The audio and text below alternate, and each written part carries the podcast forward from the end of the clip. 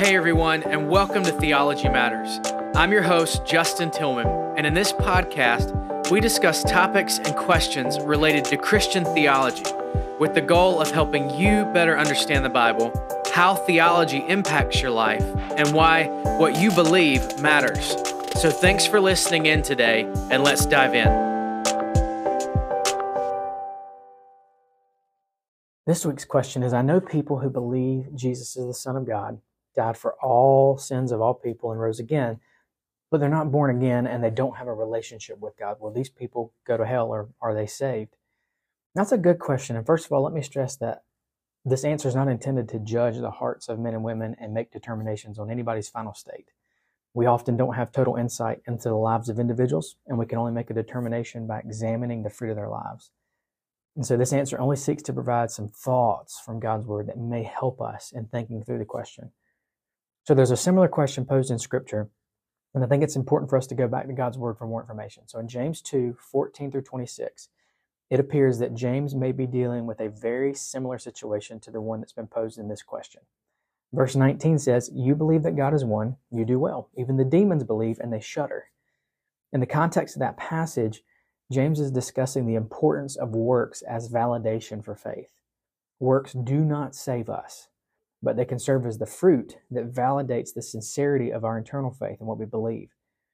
So in verse nineteen, we see James saying that faith without verifying fruit is no different than demonic faith, and the demons are indeed in hell and will, will be in hell. So now it's important to distinguish between saving faith and what is often called intellectual assent. And time and again, we see in Scripture that those who are saved are those that believe on the Lord Jesus Christ. Acts sixteen thirty-one says that, Romans ten nine says that, but we have to understand what believe means. In Scripture, the word translated believe could also be translated as faith and gives the idea of trust and commitment and loyalty to someone. For example, I have faith, belief in my wife. I trust her, am committed to her, and am loyal to her. And I can say that I believe she's my wife, but go out and be with other women, and then my actions call into question that belief. On the other hand, there's mental or intellectual assent only. And this occurs when we believe the facts about something, but it doesn't have any bearing on our lives or our hearts. So for example, I believe the sky's blue, but it has no effect on how I live my life. And so if someone came in tomorrow and said the sky's now green, okay, no big deal. I'm just mentally agreeing with what is being said. This involved no action on my part at all and no change in the behavior in my life.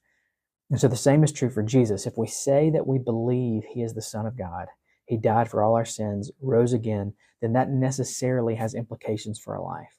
So why? Well, because Jesus said it does. In Luke six forty-six, Jesus asked why people want to call him Lord, but don't desire to do what he says. So the implication is that if we believe in and love Jesus, we will do what he tells us to do. And he says that in John fourteen fifteen and fourteen twenty-three. So therefore, if we have someone who says they believe all of these things about Jesus, but yet their lives are unchanged and they have no desire to fellowship with him or his people and live the life that he's called us to live, then we have a good reason to question the substance of their faith. I'm not saying they're not saved. I'm just saying we have a good reason to question the substance and validity of that belief. So just as Jesus said, how can they believe him in a saving way without showing it by their actions? It doesn't mean they're going to be perfect, but they should have fruit in their life that indicates that they are indeed believing and following Jesus. So I hope that that helps answer the question. It's a great question and one that's been wrestled with by a lot of people. And so in the end, saving faith does differ from just simple mental assent in how it affects our lives.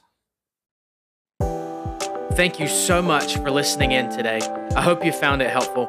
And if you'd like to ask a question of your own or talk more about something you heard today, visit me online at w w w dot justin tillman dot com.